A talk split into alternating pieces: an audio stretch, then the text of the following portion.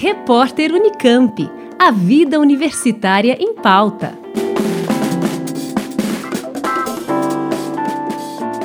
O clima do planeta está mudando, e muito disso se deve às ações do ser humano. Segundo o mais novo relatório do painel intergovernamental sobre mudanças climáticas, o IPCC, a Terra está chegando a um aumento limite de temperatura.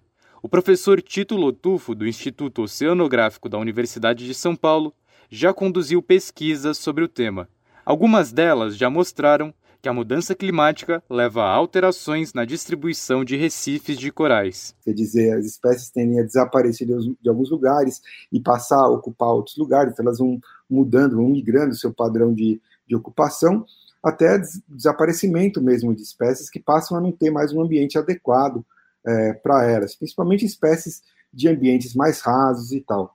Por quê? Porque o IPCC está prevendo um aumento na temperatura né, dos oceanos, mas também um aumento na frequência e na intensidade de ondas de calor.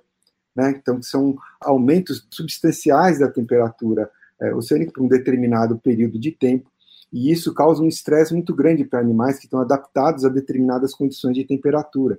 Com o aquecimento, os oceanos passam a absorver esse calor excedente que se encontra na atmosfera.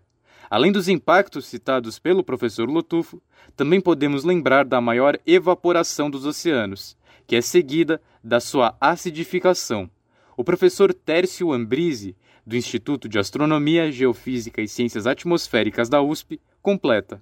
O próprio oceano acaba matando muito da sua biodiversidade, né? além dessa modificação da própria circulação. E isso tem um impacto é, na parte de peixes, né, tem um impacto na parte de, de oxigenação da própria, do próprio oceano. Né? Lembre-se que também uma das nossas fontes de alimento, e aliás eu diria que é uma grande fonte de alimento, né, se nós começarmos a preservar mais os oceanos, é exatamente é, os peixes.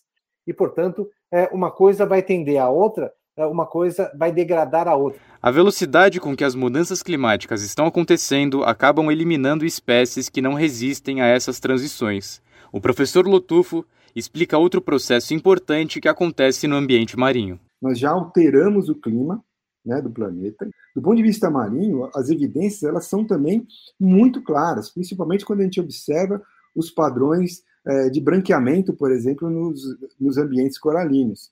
Né, os corais sob estresse térmico, eles passam por um processo que a gente chama de branqueamento, que é, é a perda do, da sua pigmentação e a perda dos seus é, simbiontes, né, que são microalgas que, com as quais o, micro, o, o, coral vive associado e que ele depende, né, muitas vezes, para sua própria sobrevivência. Para tentar reverter esse tipo de impacto, é preciso reduzir as emissões de gases efeito estufa, como o gás carbônico, e também adotar medidas de combate à poluição aquática e também à pesca predatória, por exemplo. Então a gente tem que fazer um trabalho combinado né, e olhar para áreas que a gente está enxergando que potencialmente vão passar, vão ser menos afetadas pelas mudanças climáticas e começar imediatamente ações de conservação ali, né, de reversão, por exemplo, de outros impactos, né, criação de, de redes de unidade de conservação, para que a gente possa garantir que esse patrimônio né, não seja extinto, seja menos afetado possível.